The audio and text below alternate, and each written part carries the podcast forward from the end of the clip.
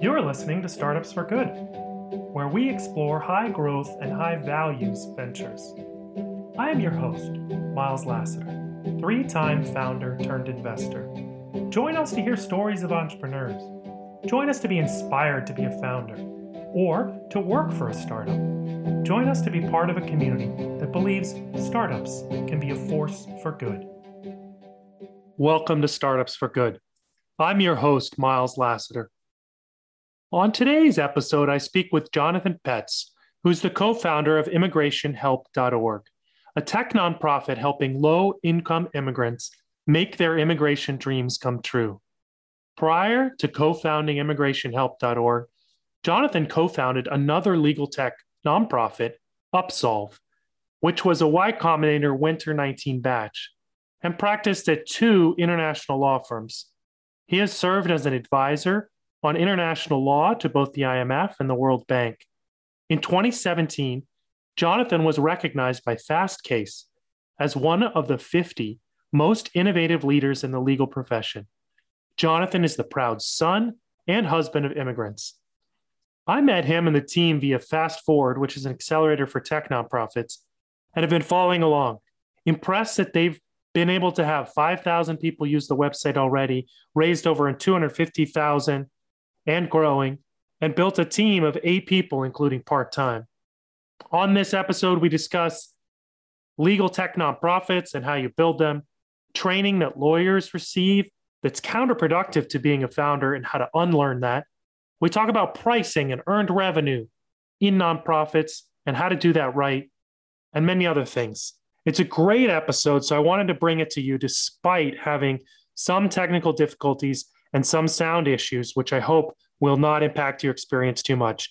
Please stay tuned. Jonathan, welcome to Startups for Good. Thank you for coming on. Thanks for having me, Miles. I'm excited to be here with you. Well, let's jump right in. My question is Are lawyers trained to be bad entrepreneurs? I would say yes, actually. Um, lawyers go through really extensive training on, on how to mitigate risk, and they're really good at doing that. And I think part of being an entrepreneur is being able to see past risk to, to be able to see the opportunity. So, how did you untrain yourself? So, a lot of that had to do with my co founder. Um, at the time, my co founder Rohan was 20 years old. He was a, a, Harvard junior and he was just totally fearless. And I remember starting with him and thinking, this is a terrible idea. It's definitely going to fail. But I just kept going because I was doing it with him. And, and that was sort of how I, I untrained myself to, to only see risk. Yeah, I think lawyers are so often taught to be agents and not principals. Yeah. And and as you said, really to focus on risk. And I think that can really go against this ambition of entrepreneurs to see like how can we do 10 times better and how can we solve problems in a new way i'm really curious about this area. So how do you decide to to get into bankruptcy? In my prior life i was a, a corporate bankruptcy lawyer for a large firm in new york. And you know while i was doing that work i was doing some pro bono work helping these uh, low income new yorkers who are usually buried with uh, medical debt. So you can imagine making $20,000 a year, having children, and being $40,000 in medical debt. You're never going to be able to, to budget your way out of that. You, you really need a fresh start. And that's what bankruptcy was designed for. And the problem is, is, you know, as I was learning that it actually costs $1,500, $2,000 to file for bankruptcy to get a fresh start when you're $40,000 in debt. And one of the first pro bono clients that I helped, whose name was Alice, she said that, you know, basically she, she called me back a year later after she had, you know, cleared this $40,000 in debt. Her credit score is 100 points higher. She had a better job. Um, and she said something which really resonated with me, which was, um, if I hadn't found you, I'd still be trapped in, in the cycle of debt um, because it, it cost $2,000 to hire a lawyer. And if I had $2,000, I would never be filing for bankruptcy. And so that really made me realize that, you know, the people who need our social safety net, who need legal services the most in this country are the ones who are just least able to access it. So I'm curious the typical profile of someone who's declaring bankruptcy? Is this someone who has racked up a bunch of consumer credit card debt because they haven't been budgeting appropriately? Or is it more often this case of medical debt, as you mentioned? Most the, the, the biggest cause is medical debt. Um, the, the next one after that is job loss and, and divorce. Those are sort of the big three. Um, there certainly is some percentage of people who are just using credit irresponsibly, but it's a really small percentage in the um, in the big picture. Yeah, I think it's so fascinating to me the way the medical system interacts with the financial services and bankruptcy ultimately. If we organized healthcare differently in this country, we'd have yeah. a very different financial situation. Exactly. It's, it's really shocking how you can be tens of thousands of dollars in medical debt in just like an instant, and it could happen to anyone. And so you started this uh, with an undergrad. You were a lawyer. Uh, where did you turn next? I mean, how did you know where to get started? So there was a lot of there was a lot of missteps, a lot of mistakes along the way. I mean, where we started first was we built a, a Typeform that had all of the questions that were listed uh, on the bankruptcy forms. And bankruptcy forms are, you know, basically 80 page PDF with lots of legalese. So we made a Typeform in plain language to find out can people actually do this online? That was like a, a big question, especially low income people. And we would get the answers to that Typeform after seeing people sort of fill them out in, in person in Brooklyn. And then we would take that data and we would manually fill it into this 80 page PDF, and then we'd submit it to the court. So this was really like a MVP in a true lean startup methodology. Yeah, absolutely. And through that process, you validated, you learned that people would stick with it and they could answer the questions when they were rephrased in plain language. Yeah, exactly. And that was the that was the big unknown, right? Could could this process be automated at all, or was it just too complicated? Uh, and we learned that people could actually use uh, a web application to answer questions that could lead to a, a successful bankruptcy application. And how did you fund this? Well, uh, so my co-founder got some startup funding from Harvard. He won a bunch of uh, pitch competitions, and then we got really lucky uh, with a foundation in, in New York City that was called the Robin Hood Foundation that was funding innovative uses of technology to, to help low-income Americans. And uh, we got some startup funding from them, and and you know the, a bunch of introductions from them to other funders, and then we were sort of off to the races from there. And what sort of scale has it achieved? So Upsolve now, uh, there's about 2 million uh, low income Americans who are coming to its site every year to, to get free education on the bankruptcy process. And, and from that, there is some number of thousands who are using the site to determine are they a good fit for bankruptcy or not because you know bankruptcy is always the last option and many people it's not a good fit for and we'll tell them that and then there's been about 6000 uh, low income families that have actually used upsolve to discharge their debt so it's it's been used now to get a fresh start for over uh, $300 million of, of debt Wow, that's great. I mean, things were going well. Why leave? Well, I had a, a life change two years ago, and uh, my wife moved to Boston. My wife got her, her dream job here in Boston, and um, rather than continue remotely with Upsolve, and I uh, at the time I said, "Oh, I would never work on a remote company." I'm, you know, this is sort of pre-pandemic, and what I want to do is I want to take what I've learned and, and apply it to this next great uh, access to justice challenge of, of low-income immigration. Um, and so, so that's what I did. And so I'm the next step of this journey in, in immigration. And do you feel like immigration is a bigger leverage point than bankruptcy? Well, it's it's just a much bigger market, a much bigger number of, of low income people who are affected. You know, our our core audience is uh, dreamers, basically refugees, people that would qualify for asylum, people from disaster stricken countries, and and abused immigrant women of of sort of all stripes. And there's a number of different immigration applications that that are available for these folks that can really help them get status in the US, get work permits, be able to, to build a life here. But unfortunately, it costs thousands of dollars, even more than a bankruptcy lawyer costs, to prepare these basic forms. So that's that's the problem that we're trying to solve right now. So tell us more about how you do that. It's a very basic TurboTax style model. So you'll come to our website and you'll answer some simple questions to see if you're eligible for one of our immigration applications. And uh, if you have a hard, you know, a, a, very complex case with mitigating factors like, you know, past immigration fraud issues or, or past criminality issues, um, you really do need a lawyer for that. We'll refer you to a, a local legal aid organization. But if you don't have that, those factors, and we can help you, you'll go through a online web application, very similar to TurboTax, which will ask you questions, which will generate the immigration forms that we'll review, and then we'll send them to you to file with filing instructions. And how many people have you been able to help? So we have, since launching, we've diagnosed uh, over 4,000 low income immigrants for eligibility. And um, we have 600 applications in process right now and about in process of being prepared and 200, over 200 that have been completed. And so software really can take the place of lawyers for these particular types of cases? Yeah, we think so. We think that if you can screen out the, the complicated edge cases that lawyers will always be needed for, there's a whole lot of really simple, straightforward, form based cases that can be done by technology.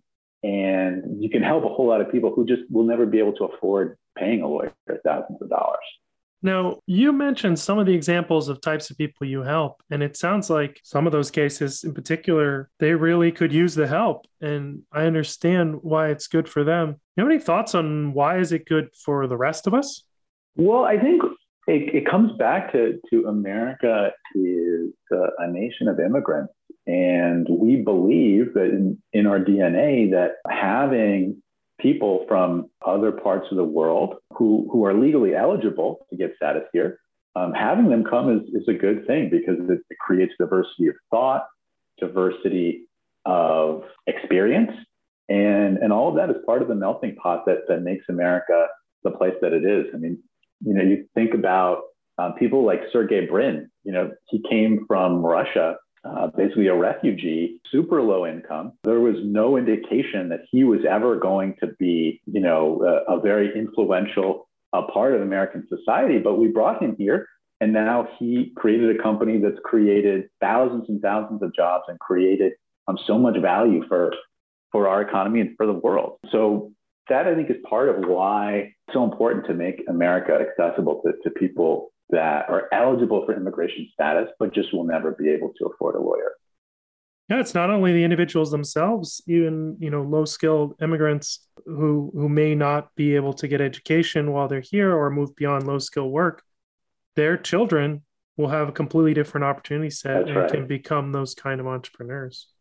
That's uh, right, or, yeah. or other contributing members of, of our society. It's so so many of uh, the great people in America have been immigrants, to your point. So I, I, I see that.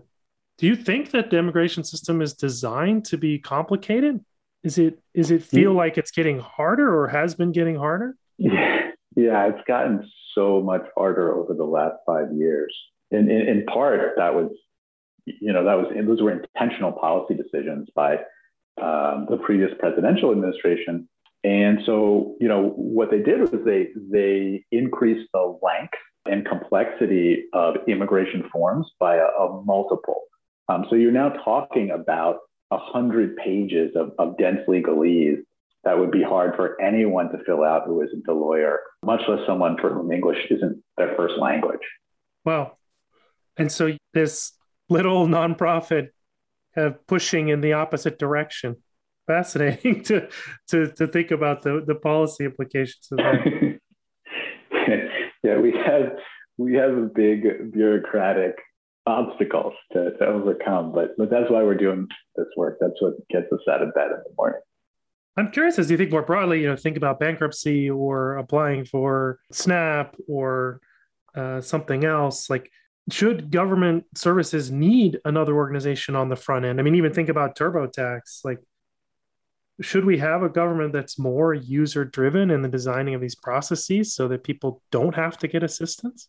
Yeah, absolutely. I think I think creating very simple government user interfaces is just such an opportunity to make our country stronger, more equitable on, on so many levels. You know, there's a question of whether it can be done inside government. Is it possible to recruit the tech talent to do this inside government? And you know, there's the U.S. Digital Service, which is one example of that. But it's hard, as, as any as any entrepreneur knows. Recruiting engineers, recruiting designers, it's really hard, and keeping them is even harder. So I think there is an argument to be made that that outsourcing this as should be the default. Did it take a lot of engineers to build uh, Upsolve or immigrants like us? So uh, it will, immigrationhelp.org is, is our current name. Oh, um, oh, sorry. But sorry. Um, Upsolve has had Upsolve has had some basically two about two engineers that have built Upsolve, um, which, as I say that, is a, is a very small small number when you think about the impact that it's had. Um, but actually, immigrationhelp.org, we are exclusively built on no code platforms. So, so basically, zero engineers uh, to build that.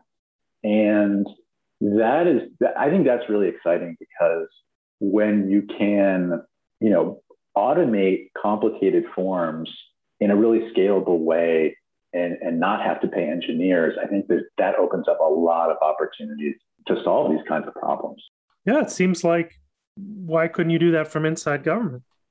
Yes, I, I, I think you, you can. And actually, to their credit, the state of California is, is starting to do uh, some of this, automate certain forms with, with no code tools. So I think that's really an exciting model. When you were considering getting into immigration, were there other areas you considered, or are there other areas you see opportunity that other people should tackle?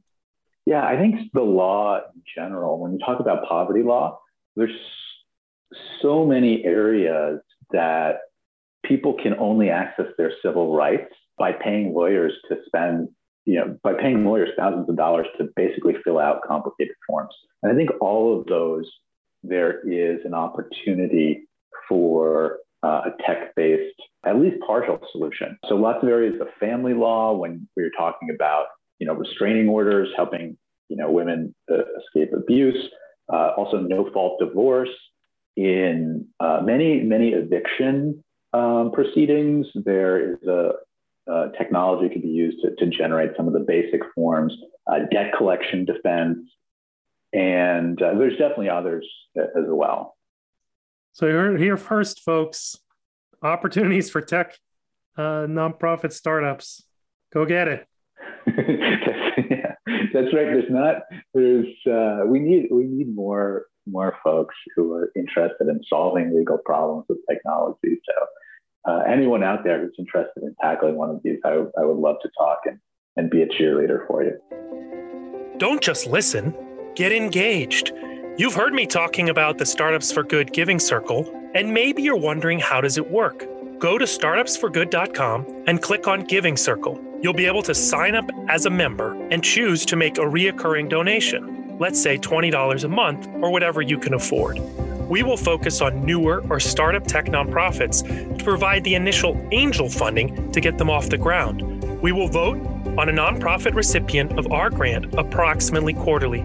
All donations are U.S. tax deductible, so go to startupsforgood.com and click on Giving Circle.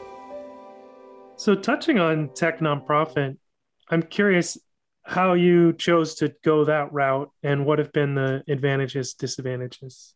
Yeah, I, I think that the legal industry in particular is really well suited for tech nonprofits and, and really poorly suited for, for venture backed startups.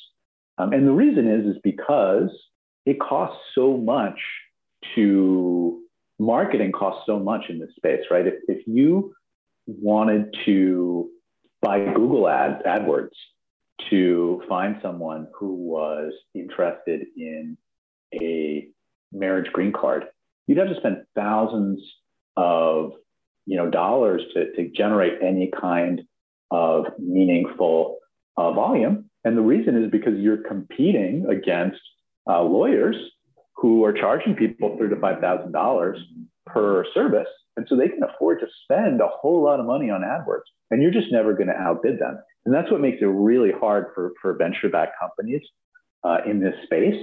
Although there are a, a, few exceptions here or there, Boundless is is uh, doing a great job uh, in the immigration space.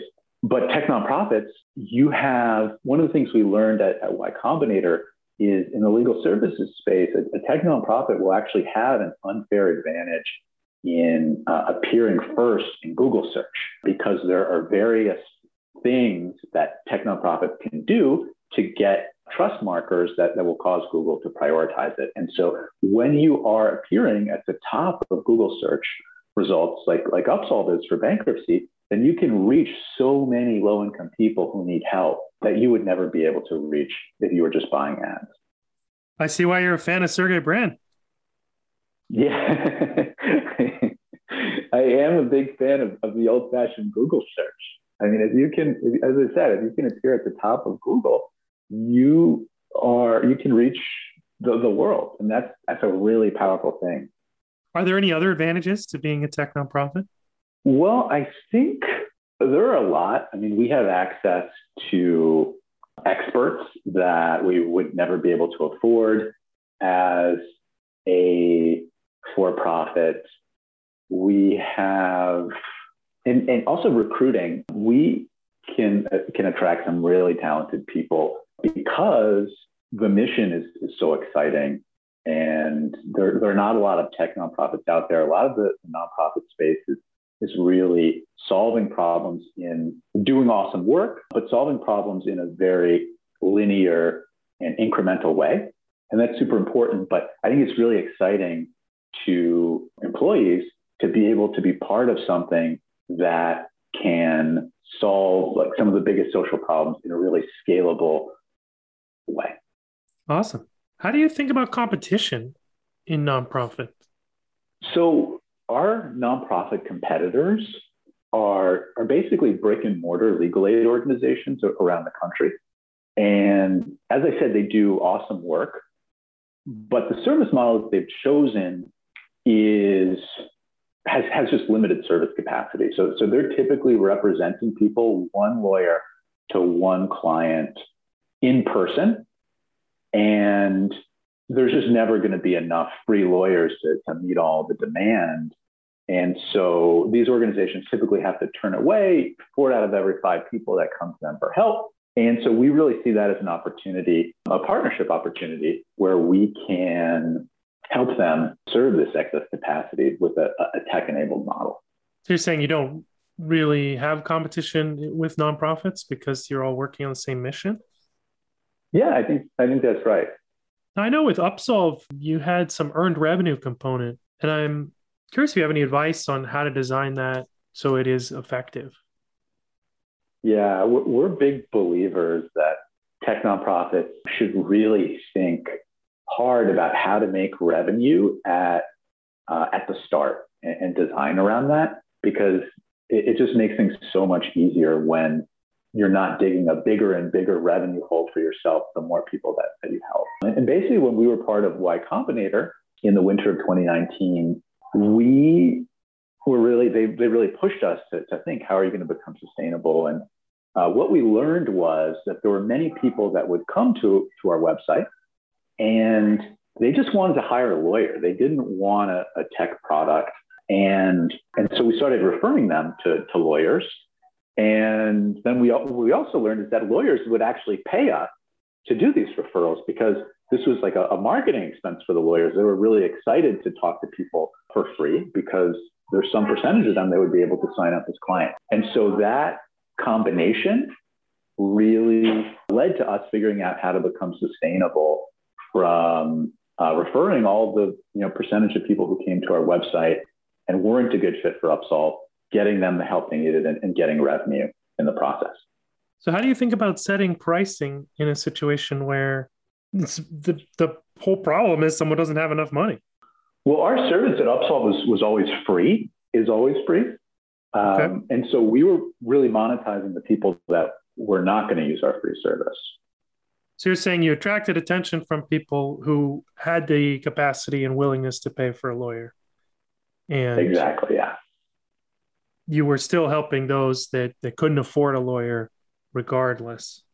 I understand. Exactly. When you talk about this desire to be sustainable, is earned revenue really about satisfying donors so that they feel like you're making some moves in that direction? Or is it about something more fundamental? Oh, I think it's, uh, it's about something more fundamental. Like the idea is never to have to rely on donors to, to get to the point where you are not losing money on, on every person that you help. Um, and so if you can do that, then you can scale basically indefinitely. And, you know, you can get philanthropy to invest in marketing to, to grow things further. That's always possible. But uh, the idea is to never have to fundraise to keep the lights on. Often when I talk to people, I hear confusion about, well, if you're doing that, aren't you essentially then pursuing a for profit model? yes, Miles, I get this a lot. And it's kind of infuriating. I think we just have these really self limiting beliefs on what nonprofits should be. And I don't think that it's written down anywhere that being a nonprofit means you have to have a terrible business model. I don't think that's what it's about. I think it's about just helping people. So, say more about that. What's the difference? Well, the difference is that if it costs you $100 to help someone, if you're negative $100 to, to help one person, then no matter how great the service is that you're providing to that person, you're never going to be able to, to scale that service infinitely, right? Because you're just digging a bigger and bigger $100 hole with each person that you help. And uh, philanthropy is just is finite. But if you are breaking even on each person you help, or, or maybe even making some small amount of profit, then you can scale uh, infinitely. Uh, and you can help just a, a whole lot more people because you, at your core, you are set up to, to do that. Right. And how do you know when you're successful, effective as a nonprofit? I mean, the the separation between who's paying for the service and who's getting the service can sometimes drive, you know, uh, different feedback loops, right? Yeah, for sure.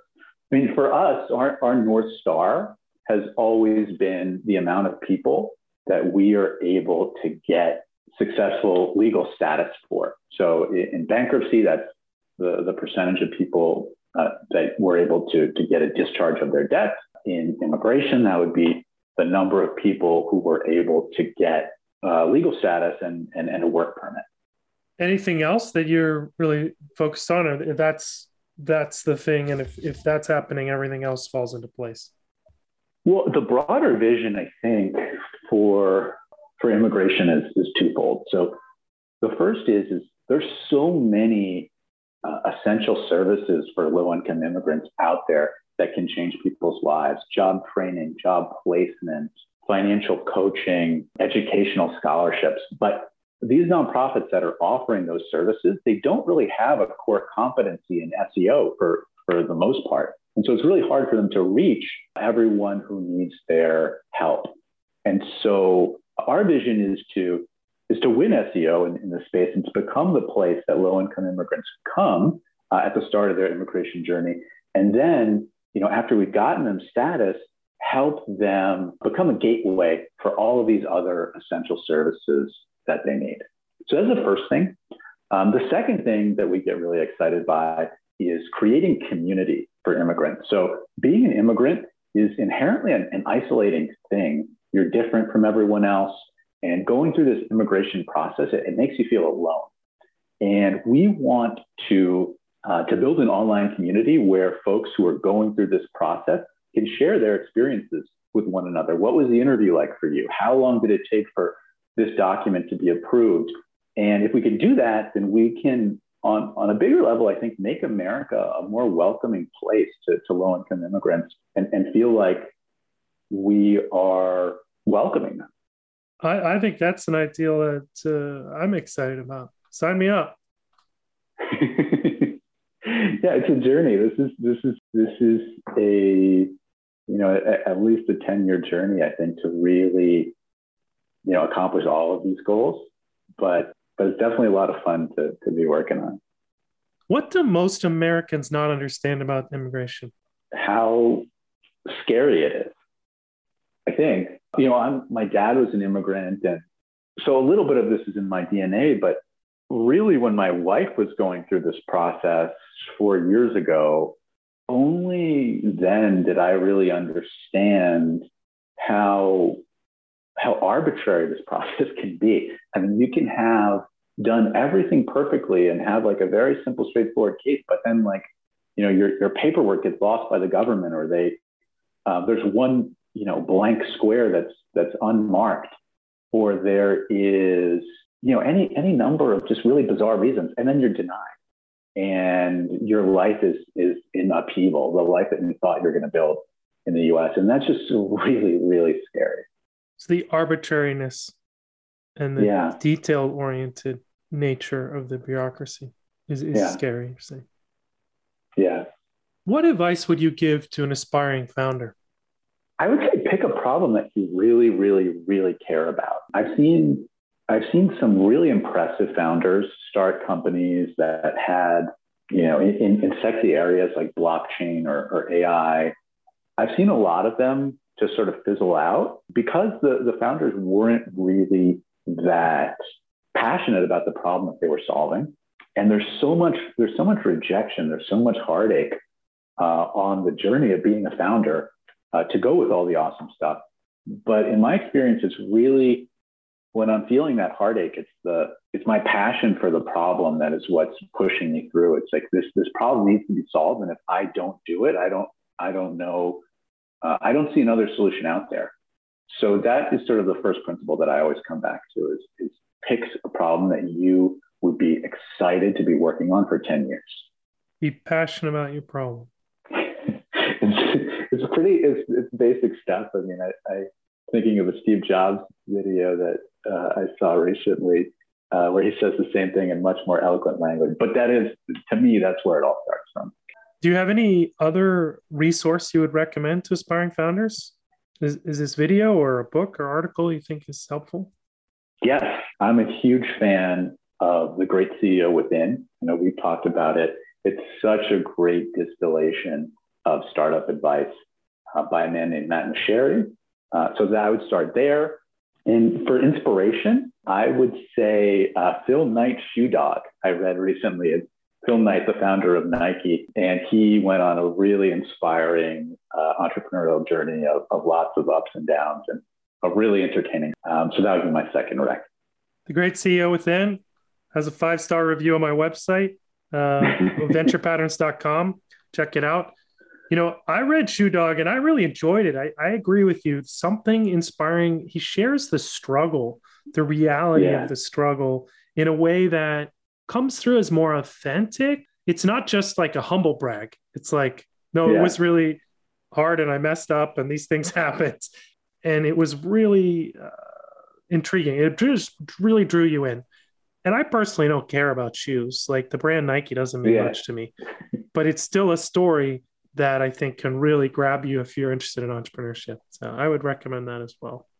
Well, thank you for sharing all this with us and joining on the show. In closing, uh, where can people find out more about you uh, online? Immigrationhelp.org. That is that's our site. Uh, or you can just email me at uh, jonathan at immigrationhelp.org. Wonderful. Thank you so much. Thanks for having me, Miles. This was a lot of fun. If you liked what you heard today on the podcast, be sure to subscribe using your favorite podcast player. And please give us a rating and review. The reviews help others find us. You can follow us on Twitter and Instagram, and you can follow me on LinkedIn. Be sure to visit our website, startupsforgood.com. That's Startups for Good, all run together, no spaces.com. If you were inspired today and want to join our online community or our giving circle, please do so on our website